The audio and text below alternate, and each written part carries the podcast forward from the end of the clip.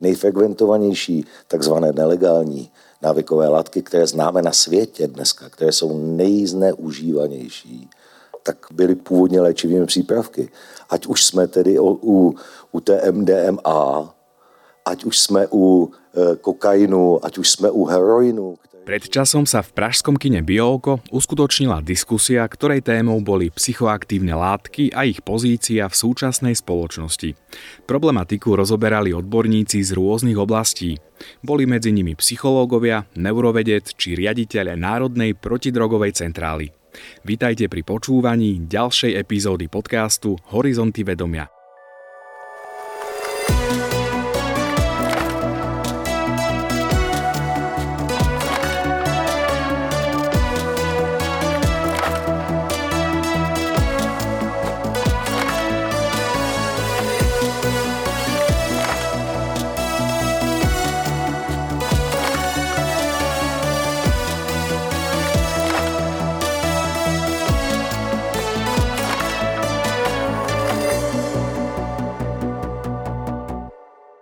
Organizátorkou diskusie bola Jitka Nikodémová. Študovala chémiu a neurochémiu a zaujíma sa tiež o neuropsychofarmakológiu.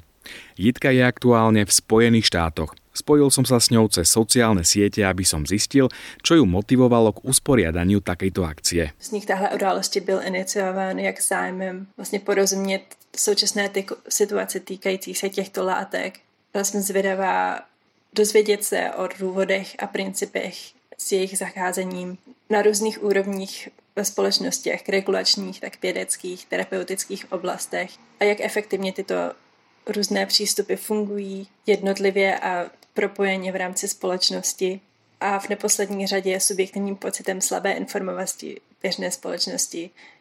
Přijde mi, že to často ustí ve strach z neznáma a dost se stává, že drogy jsou hozeny do jednoho pytle, přestože jsou to farmakologicky chemicky, fyziologicky velice odlišné látky. Jitke sa podarila skvelá vec. Na jednom mieste spojila ľudí z niekoľkých oborov, aby spoločne mohli diskutovať o psychoaktívnych látkach a ponúkať tak pohľad z viacerých uhlov. A byla jsem tak vděčná, že na diskuzi se mi podařilo schromáždit a přivést dohromady zástupce z různých skupin a pohledů um, a tak utvořit konverzaci respektující výměny názorů mezi zástupci skupin, kteří jak zkoumají jejich mechanismy a fungování v laboratořích či klinikách, či je používají při psychoterapii, či regulují jejich legalitu, monitorují šíření ve společnosti, usilují o snížení možných rizik.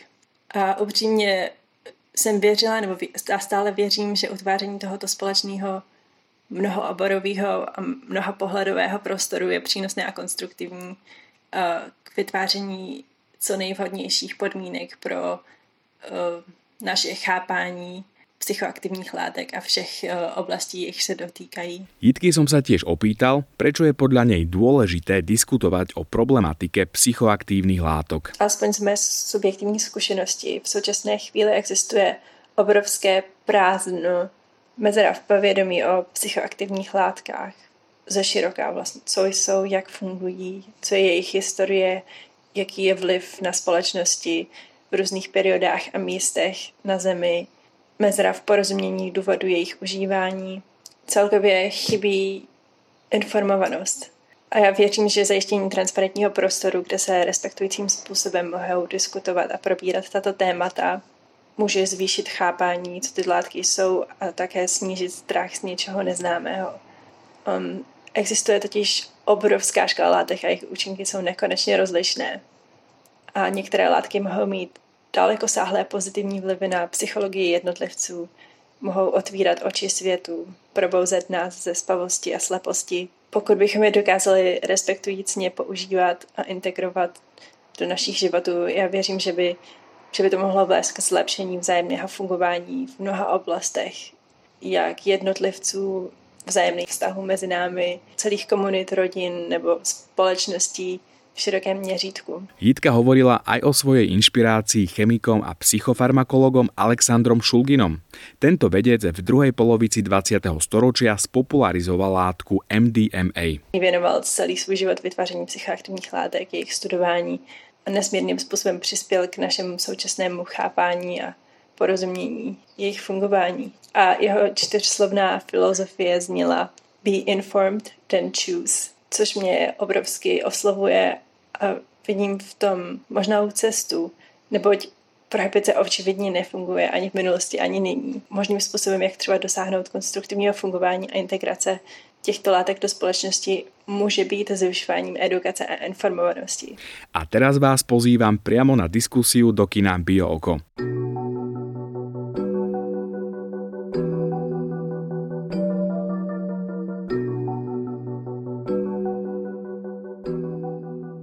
Když někdo řekne pojem drogy nebo látky, tak je to obrovský široký pojem, pod kterým je těžké si něco představit a dost často je to pojem až tak široký, že zahrnuje látky, které spolu nemají mnoho společného anebo se liší velice případ od případu.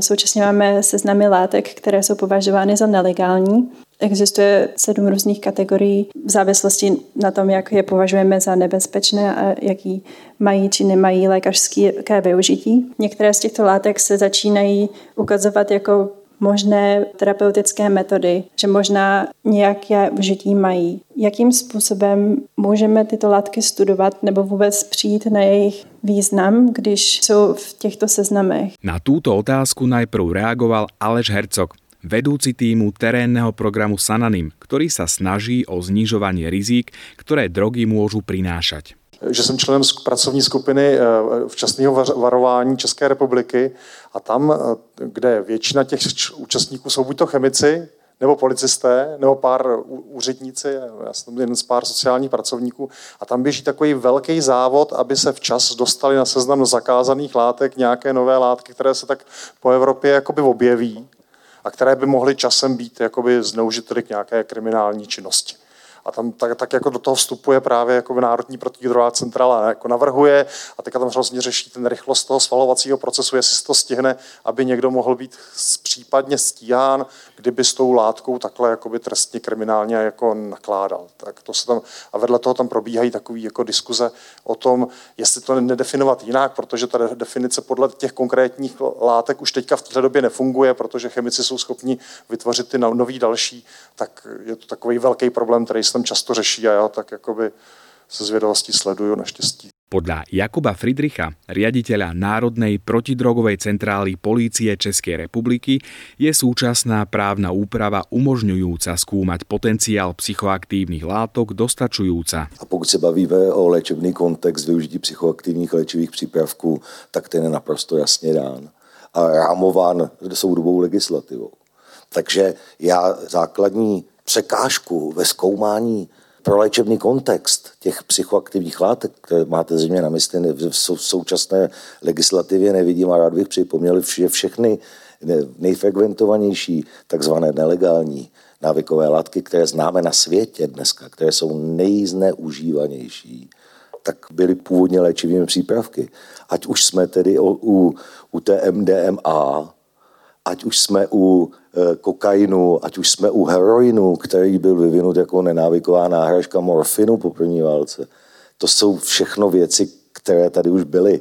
Takže já, jestli tady o něčem hovořím a proč jsem sem vlastně přišel s velkým zájmem, tak to je ta renesance zájmu o, o ten léčebný kontext. Martin Kuchaš, vedúci pracoviska Laboratória forenznej analýzy biologicky aktívnych látok Vysokej školy chemicko-technologickej v Prahe, problém skúmania potenciálu psychoaktívnych látok nevidí v legislatíve. Konec konců všechny pracoviště, které tím výzkum dělají, mají povolení k nakládání nebo ho konec konců možná ani nepotřebují, nebo nepotřebují ze zákona, ho nepotřebují a ať mluvím o psilocybínu nebo o, o dalších látkách. Samozřejmě druhá věc je, pokud by ta látka se dostala až do poslední fáze klinických testů, tak potom by samozřejmě bylo na místě zamyslet nad nějakým přeřazením, jdeme tomu z jiné kategorie eh, v rámci, v rámci kontroly těchto látek. To znamená, že eh, výzkumu jako takovému ta legislativa to úplně nebrání, nicméně potom využití v praxi aby ta látka byla, dejme tomu, dostupná v lékárně nebo, eh, nebo eh, v případně v nemocnici nebo na klinice, tak tam samozřejmě už je ta otázka přeřazení do nějaké jiné kategorie, která to umožňuje, protože zatím celá řada těch látek je v kategorii, která umožňuje pouze výzkum, použití pro výzkumné a velmi omezené terapeutické použití.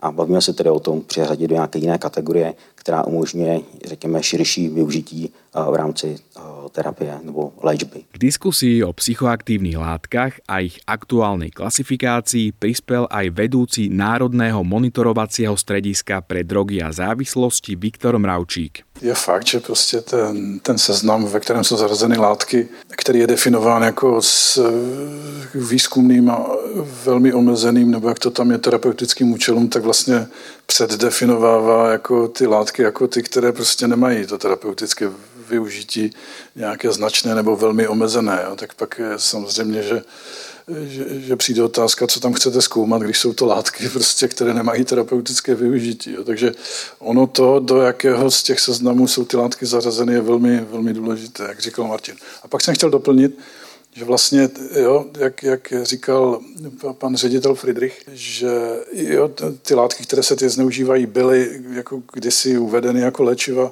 Oni pořád, jim se pořád léčí. Heroin je prostě léčivá látka v některých zemích, že jo, kokain je, je, je, do dneška v, v našem lékopise a magistraliter prostě v ušním lékařství, očním lékařství jako, jako anestetikum. Všechny prostě stimulanty, že jo, i ten metamfetamin byl, byl, byl, byl v lékopise Eh, dexamfetamin je prostě látka, která se používá pro nevím, léčbu narkolepsie, myslím. Jo, řada těch stimulantů, prostě, které se zneužívají, jsou léky. Že? Takže eh, ten rozdíl mezi, mezi tím nelegálním použitím a tím legálním použitím je jenom v té prostě legální definici že? a v tom kontextu toho, toho užití. Jinak i ty látky, prostě, které se teď jako zneužívají jako, jako drogy, tak se současně užívají jako léky. Že? Ne ve všech zemích, no, ne, ne, ne, jako ne ve všech léčebných jako systémech, ale, ale jo. Takže to je, to, to je ta definice té drogy taky, že? Ten, ten prapůvod jako je někde v tom, je, je biologicky účinná látka, že jo? A, a nějak se jako biologicky účinná látka, jako léčebně biologicky účinná látka, že jo? Takže ten rozdíl mezi, mezi tím jedem a, a tím lékem je v dávce, jak už někdo řekl, že kdysi. Jo. Takže, a v kontextu toho užití samozřejmě. Svoj názor na zaradzovanie psychoaktívnych látok do kontrolovaných zoznamov vyjadril aj psychiatr a neurovedec Filip Tilš. No, já, já mám jakoby takový uh, trochu jako pocit, jak je to s, tím, s těma seznamama a zařazováním na ty seznamy a vyřazováním z nich, že to funguje, takže uh, ta látka se, jsou ty, existuje určitě ten závod na to uh, dát tu látku na seznam, což si myslím, že zase je velmi správné, protože se objevují nové rizikové látky analoga, které neustále vyvíjejí uh, lidi, kteří se zabývají syntézou, hlavně nelegální syntézou, proto aby mohli legálně vlastně distribuovat látku, dokud je legální a pak se dá na seznam. Eh, Potať určitě v pořádku, my tomu výzkumu i přispíváme vlastně v rámci toho preklinického výzkumu, když děláme studie třeba právě na potkanech a zjistíme, že třeba nějaká látka dělá hypertermie, jako třeba MDAI v poslední době, pak je na, eh, dáme podklady pro to, aby byla vlastně na takový seznam zařazena. Ovšem eh, ten pocit, který mám, že vlastně už není úplně jasně daný mechanismus, co má ta látka splnit, aby byla z toho seznamu vyřazena, když, když je prokázaný právě to léčebný využití nebo nějaký potenciál, který je skutečně v případě některých těch psychedelik právě zmíněný MDMA ve filmu jako opravdu groundbreaking vlastně v USA posledních letech vlastně léčba třeba posttraumatické poruchy pomocí MDMA, léčba psilocybinu, léčba deprese pomocí psilocybinu získá vlastně od FDA status jako breakthrough terapie, to znamená staží se i nějaký ten legislativní aparát pomoci vlastně těm klinickým studiím. Je pravda, že my máme v podstatě volný, no, ne, volný ruce určitě ne, ale které povolení k nakládání, jako má třeba Národní ústav duševního zdraví, tak jsme schopni samozřejmě dělat ty klinické studie uh, a dostat tady tu výjimku a soustředit se na to. Ovšem uh, jednu věc si musíme uvědomit, že ten výzkum jako výrazně prodražuje vlastně vůbec nakládat s těmi látkami, jelikož jsou kontrolovaný a získat na ně granty samozřejmě, protože těžko už se získává grant na něco, co přesně, jak říkal který nemá vlastně léčebný využití a mluví se o tom jako o látkách, které nemají léčebný využití. To znamená, pro mě jsou seznamy hrozně fajn, ale měly by vlastně reflektovat tu realitu toho výzkumu a zkusit tak flexibilně, jak tam ty látky zařazují, taky stejně flexibilně ty látky vyřazovat, když, protože na, z mýho pohledu naprosto jednoznačně látky, které tam v dnešní době jsou, ne všechny splňují ty kritéria, který je řadí do patřičných skupin. Musíme si uvědomit, že třeba na psychedelických látkách, teď mluvím jenom o klasických psychedelikách, nemluvím o MDMA, nemluvím o ketaminu, se nerozvíjí závislost. To znamená, to je jedna z definic, která by měla ty seznamy zařazovat nepoškozují žádný orgánový systém, mají velmi nízkou toxicitu, mají velmi široké terapeutické okno a tak dále a tak dále. To dneska víme a máme na to důkazy. Podľa vedúcej medzirezortného týmu návykové chování Českej pirátskej strany Jany Michailidu je problém v tom, že na začiatku vytvárania zoznamov psychoaktívnych látok nikto nemusel dokazovať, ako a či vôbec dané substancie škodlivé sú. Nikto nemusel dokázat, tady eh, LSD prostě nemá žádné terapeutické využití a je nebezpečné. Ne, to prostě eh, bylo udělané od stolu a eh, vlastně způsobilo to desítky let totální stigmatizace těch látek, společenské, politické i klinické. A e, to, že dneska jako existuje ta možnost si vyžádat nějaké povolení nebo dělat nějaký ten výzkum, tak neznamená, že ta situace je vlastně ideální. A ona zdaleka není ideální. Ty, ty látky jsou a jejich i uživatelé a vlastně i výzkumníci, kteří s nima pracují, tak nadále jako nemají tu prestiž, jako kdyby zkoumali něco opravdu relevantního. Dokud se opravdu rigorózně nedokáže, že teda jako doopravdy ten potenciál ty látky mají a budeme teda dlouhosáhle přehodnocovat ten náš postoj. Nicméně na začátku nikdo nic takového udělat nemusel. Ta, ty mezinárodní umluvy, to je potřeba si taky říct, jako byly z větší části politický nástroj, než nějaká skutečná snaha o ochranu populace. Reaguje opět Jakub Friedrich. Já bych k tomu chtěl říct jednu věc.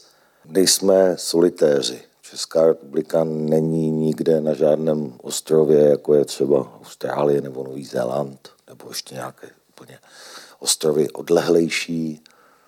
A e, to, jak tady pan e, inženýr Herzog e, hovořil o tom, že se snažíme sestavovat a doplňovat seznamy národní, tak se snažíme akorát držet krok v Evropě, která má volný pohyb, pohyb osob a zboží. To znamená, že tam, kde existují riziko nějakých fatálních nebo i nefatálních intoxikací, případně nějakých jiných problémů veřejně zdravotních ob, obvykle, protože to není o nějaké kriminální e, aktivitě. E, ta kriminální aktivita e, je vlastně sice náš biznis, ale to, kvůli čemu se ty látky přidávají na ty seznamy, tak to je, aby existoval nějaký regulační nástroj na obchod s nimi v jakémkoliv množství.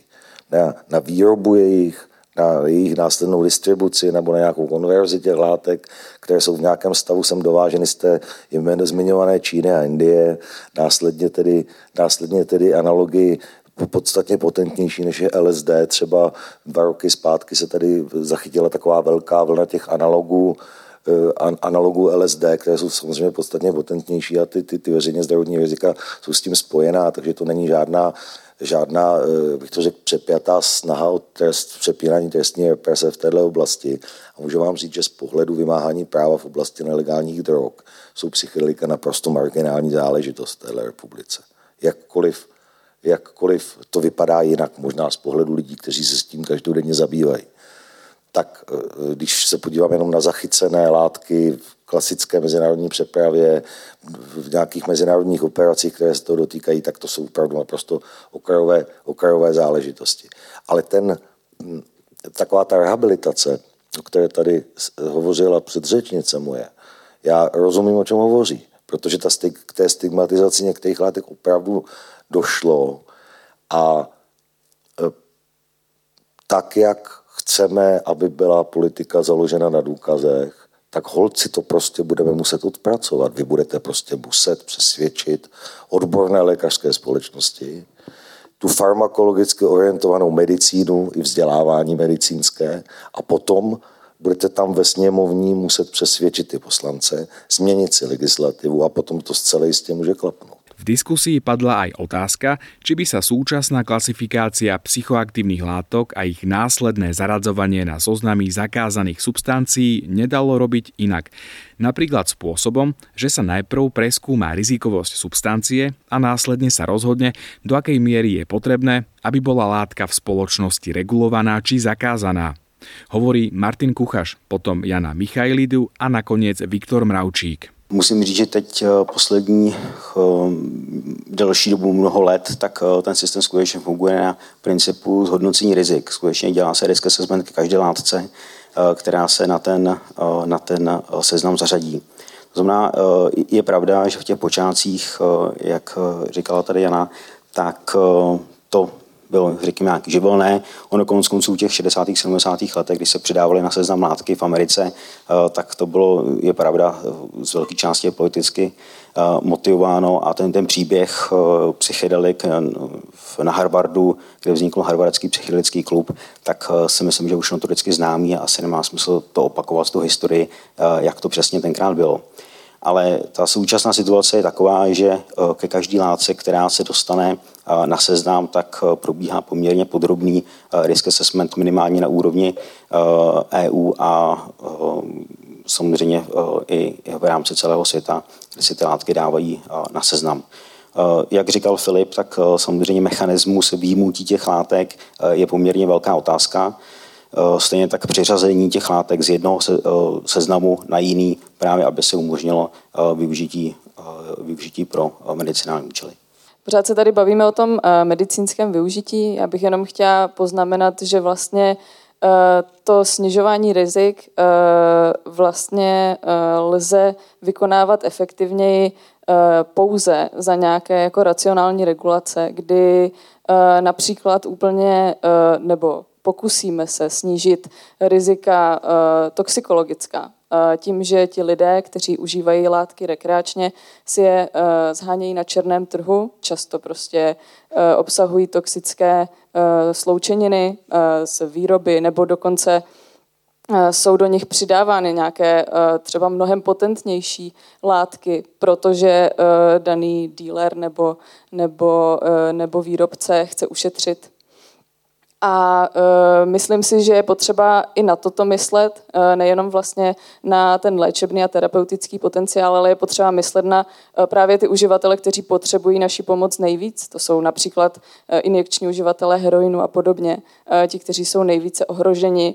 uh, tím, že ty látky jsou ilegální a že uh, se vlastně musí pohybovat v nějaké jako šedé až, až černé zóně společnosti kde na ně služby těžko dosahují. Já vím, že dosahují a snaží se, ale eh, v tom eh, legálním eh, paradigmatu, kdy by stát reguloval jak výrobu, tak i distribuci a měl by tak přístup k těm lidem, kteří vlastně to rizikové návykové chování vykazují nejvíc, tak bychom byli schopni pomoct mnohem více lidem, než když pouze umožníme jejich využití v léčebném kontextu.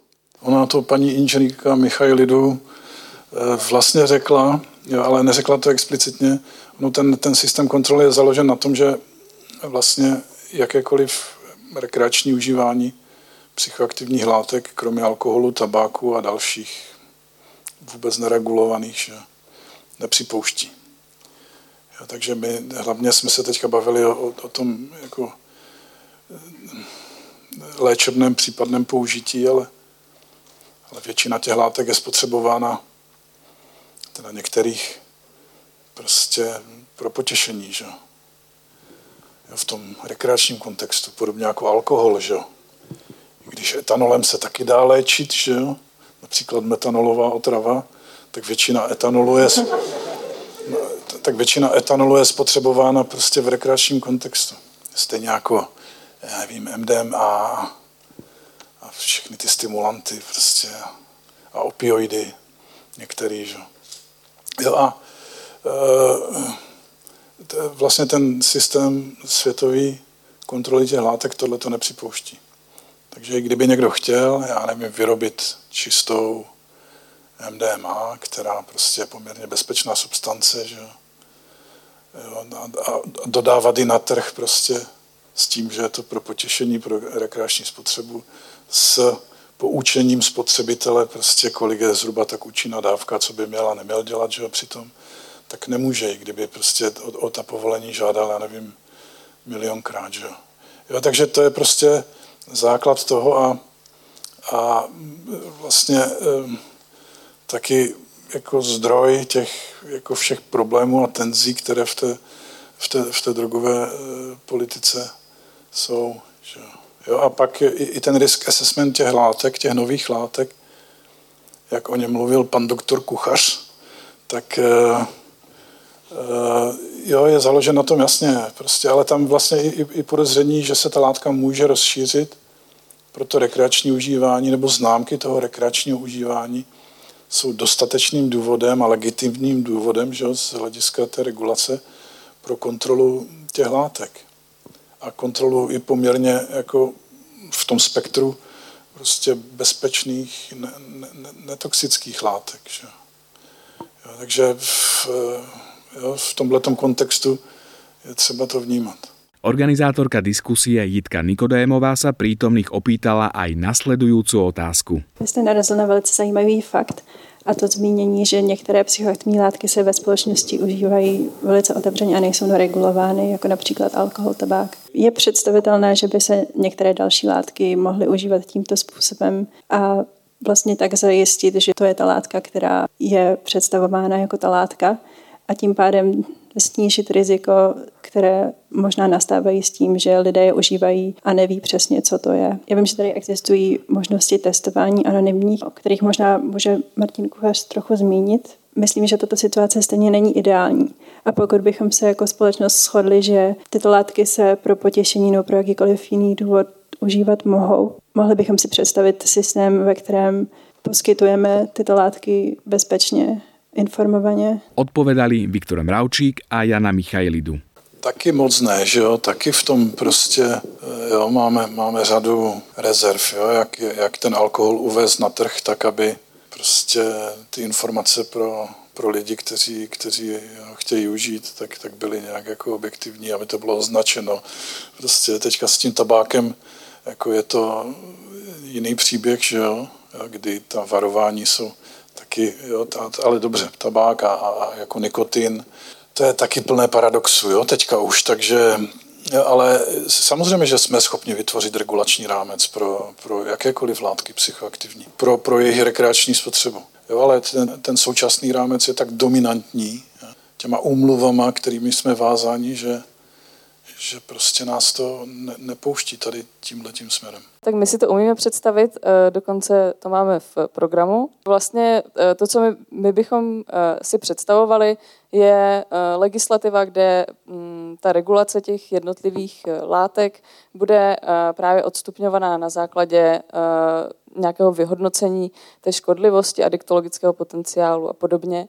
A právě tady ten systém by, by umožnil eh, to, že přesně ty, ty látky budou eh, čisté, eh, ten člověk si bude moct zjistit, kolik tam je té látky dané. Bude s tím samozřejmě spojena i nějaká jako potenciální adiktologická intervence, to znamená harm reduction, uh, harm reduction, uh, nějaké jako principy by byly na obale, v nějakém příbalovém letáku. Uh, ti lidé by byli informovaní o tom, uh, jak užívat s co nejmenšími riziky a podobně. No ale stejně uh, jako musím potvrdit, co, co říkal uh, docent Mravčík přede mnou, že uh, vlastně uh, i když teď uh, my vlastně v současné době uh, jsme tvořili dopadovou studii komerční legalizace konopí v České republice a i když se snažíme vytvořit tu legislativu, která by vlastně umožnila ten legální rámec, eh, kde by byla regulace, kde bychom mohli předcházet těm rizikům, kde bychom mohli vykonávat prevenci efektivně, tak i tam se setkáváme s tím, že se musíme vyhýbat těm jednotným umluvám, které neposkytují tu legislativní volnost. Musíme se tomu vždy přizpůsobovat, tak abychom vlastně nepřekročili ty pevně dané mantinely A e, stále to podle mě neumožňuje efektivní práci e, s tím snižováním rizik a, a podobně. Do diskusie sa zapojila aj psychologička z Národního ústavu duševního zdraví Aneta Dorazilová. Potom hovorí Filip Tilš. E, co se týká vlastně užívání jak legálního, nelegálního, tak co, co vlastně já znám třeba ze své praxe i terapeutické, je nějaká stigmatizace těch lidí, kteří přicházejí třeba do terapie, a chtějí řešit nějaký zážitek nebo co se jim dělo prostě, když si vzali nějakou látku, která je nelegální. A myslím si, že uh, pořád panuje velký stigma ohledně tady těchto těch zážitků a um, třeba u nás na Psionu tyhle věci se řeší, ale myslím si, že to není pořád úplně není to pořád úplně běžný. Na Psionu k nám přesně jak říká Aneta, chodí lidi opravdu z různých kontextů a kdybychom tam měli udělat čáru mezi to, kdo je a není pacient, tak je to někdy třeba uh, na půl. Teď se nebavím o ketaminem asistované terapii, ale o tom, když lidi přicházejí integrovat náročný zážitek. A ta čára ve skutečnosti není tak jednoznačná, jo, co se týče léčebního užití některých těch látek, jako je třeba MDMA, tak máme samozřejmě už jasnou evidenci na posttraumatickou poruchu, uh, ale rozvíjí se evidence třeba autistického spektra, rozvíjí se evidence u eh, vlastně terapie partnerských problémů a párové terapie. To znamená, tam už je otázka, jako to je ta hranice těch pacientů a co je možný vlastně, jak je možný ty látky využít seberozvojově, což jako naráží eh, na, na celý další problém vlastně ve chvíli, kdyby jsme eh, ty látky nezali nejen do medicíny, ale i do psychoterapie, která často funguje seberozvojově, ne všichni jsou pacienti, tak rázem zase jsme v tom, že skutečně nemůžeme, protože jsme mimo lékařský kontext, i kdyby jsme klinické studie měli já nevím na co všechno. Eh, takže tohle je eh, trošičku eh, jako potenciální problém. Na druhou stranu, kdybych ty psychedelika, o kterých jsem začal trošku mluvit, a mám potřebu, já jsem trošku vníst a odlišit od těch psychoaktivních látek, ne, že by to šlo úplně jednoduše, ale mají určitý specifika. A ty specifika jsou, že uh, jsou, uh, oni fungují jako takový zesilovače, zesilovače toho, co do toho vkládáme.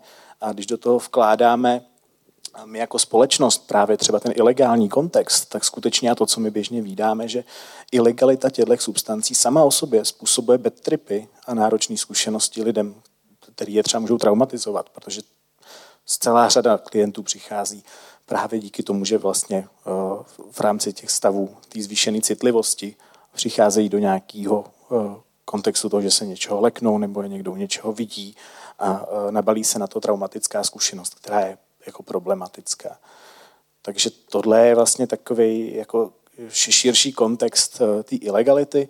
Já si myslím, že ty uh, skupiny, do kterých jsou ty látky řazeny, by byly hrozně fajn, kdyby, byl, kdyby fungovaly skutečně flexibilně, dokázaly rychle zařadit látky, které jsou opravdu nebezpečné a sloužily by k tomu, aby nás především informovali o tom, které látky a stratifikovali tu míru, míru toho nebezpečí což se zjevně neděje už díky tomu, že alkohol vlastně je regulovaný úplně jiným způsobem a některé psychedeliky jsou zařazený vedle heroinu vlastně. O ketamínom asistovanej psychoterapii, ktorá je aktuálne dostupná v pražskej klinike Psion, hovoril aj spoluzakladateľ kliniky a psycholog Stanislav Milotinský. Potom reaguje Jakub Friedrich. Když ještě mluvíme o tom systému, tak já vlastně co v sobě teďka poslední dva roky hodně nosím, je taková zvědavost, jak, jak systém uh, zareaguje na naší psychedelickou kliniku, kde vlastně jako první v České republice nabízíme, nebo jako komerčně a nabízíme ketaminem asistovanou psychoterapii, což tady vlastně je často výdáno jako něco kontroverzního.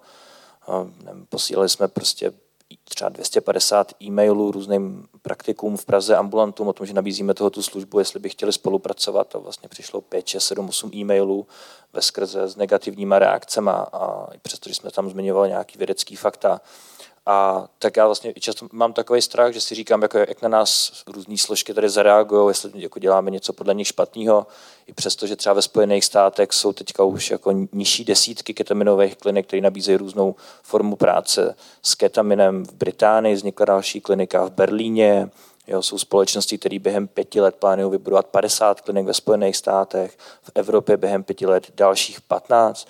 Takže to taková jako rozšiřující se péče na léčbu ketaminem pro, pro deprese jsou prostě desítky jako dobrých studií. A tak si vlastně vždycky kladu, jako, co systém na nás jako řekne. A vlastně tak, když, když vás tady vidím, pane generále, nebo se vás správně oslovil, si vždycky říkám, jako přijde k nám někdy protidrogová centrála, vlastně jak na nás jako koukáte, že snažíme dělat jako něco vlastně, uh, že vlastně my to děláme legálně, takže vlastně jako si říkám, tak to je v pohodě, ale tak No, taky obavy občas mám, jako jak, jak vy na nás třeba koukáte. Ty příčiny vašich obav, ty opravdu s nimi neumím nic udělat. Pokud se budete eh, pokud budete postupovat v souladu s platnými zákony této země, tak se ničeho bát nemusíte. Jo. To je jedno moje ujištění. Pokud eh, ta ambice, která tady zazněla, eh, je moc pěkná, je idealistická a zároveň je úplně stejně nereálná, protože cokoliv se rozhodne stát, že bude nést odpovědnost za to, tak u, konkrétně u těchto látek bude ten černý trh existovat vždy. Protože pokud stát převezme odpovědnost za nějakou psychoaktivní látku, která byť v nějakých mezních situacích, ale má nebezpečí, nebezpečí poškození zdraví, tak vždy ty náklady spojené s, tí, s tou kontrolou a s tou produkcí a, a, a s nějakou tou správností výrobní praxe a jiných hygienickou a jinou, tak ta vždy bude jinde. A je lhostejno, jestli mluvíme o konopí nebo mluvíme o čemkoliv jiném. Takže nějaká idea, že tady stát bude emitovat, emitovat tyto látky. Jsem rád, že to zaznělo, že s tím alkoholem a s tím tabákem máme poměrně velké problémy regulační už dnes ve vztahu k určitým skupinám. A neumíme s tím úplně nakládat, jak vždycky říkám, že, jsme, že, že, že, že to je ta historická jako droga v tom našem kontextu sociokulturním. Tak eh, ani s tím neumíme nakládat. Vždyť, vždyť přeci máme tady ještě jsme se nenalokali té svobody úplně pořádně, máme tu dostupnost toho alkoholu, tady máme úplně neevropskou. Máme tady dostupnost tabáku úplně neevropskou, zejména ve vztahu k nedospělým. Eh, domnívám se, že eh, při pohledu na trestně právní regulaci protiprávních jednání spojených s užíváním patří Česká republika naprosto suverénně k nejliberálnějším zemím v Evropě což není špatně v kontextu klientů tady po pravé straně kolegy Hercoka, ale e, na druhou stranu tady má obrovskou společenskou mediální toleranci k zneužívání nelegálních návykových látek, které definují ty zákony, o kterých jsem mluvil. A jak konstatoval naposledy nález ústavního soudu, který se zabýval množstvím větším než malým, a to je kontrapunkt k tomu, co tady zaznělo od vás, je skutečnost, že do posud jsme si neřekli nic jiného, než že užívání nelegálních návykových látek není společensky žádoucím chováním. To je prostě konstanta nebo paradigma, které jsme nepřekonali jako společnost, až ho překonáme. A, ty, a jedno, jestli to uvozujeme nějakými nějakými e, slovy jako rekreační nebo, nebo e, budeme tomu dávat jiná rovnítka.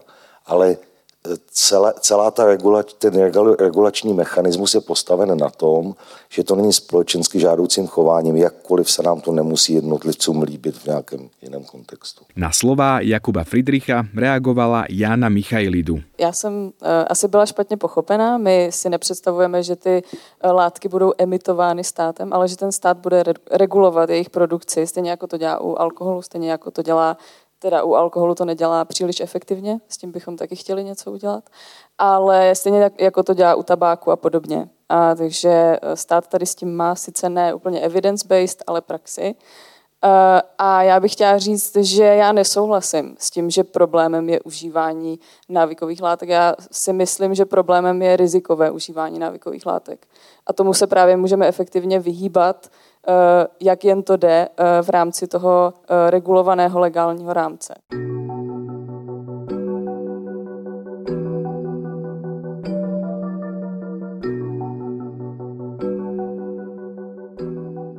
Počúvali ste ďalší diel podcastu Horizonty vedomia.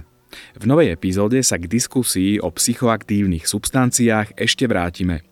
Témou bude například látka kratom. Za mě teda si myslím, že ta regulace by rozhodně měla být toho kratomu eh, s nějakým stanovením limitů určitě těch aktivních látek. Eh, samozřejmě další věc je eh, nějaký assessment vůbec jako rizikovosti kratomu jako takového, což je samozřejmě jiná debata, než zjištění, kolik vlastně těch látek v tom je. V Biooku se však diskutovalo aj o psychedelikách a spiritualitě. No tak já myslím, že ta taková jako spirituální nebo nějaká mystická složka prostě patří k těm zážitkům, které jsou spojený s užíváním psychedelických látek, hlavně jak jste říkal psilocybin nebo LSD, tak tam prostě mm, většina lidí popisuje nějakou takovou zkušenost. Podcast Horizonty vedomia nájdete aj na Facebooku, Instagrame či YouTube. Ďakujem za počúvanie a želám vám pohodové dni.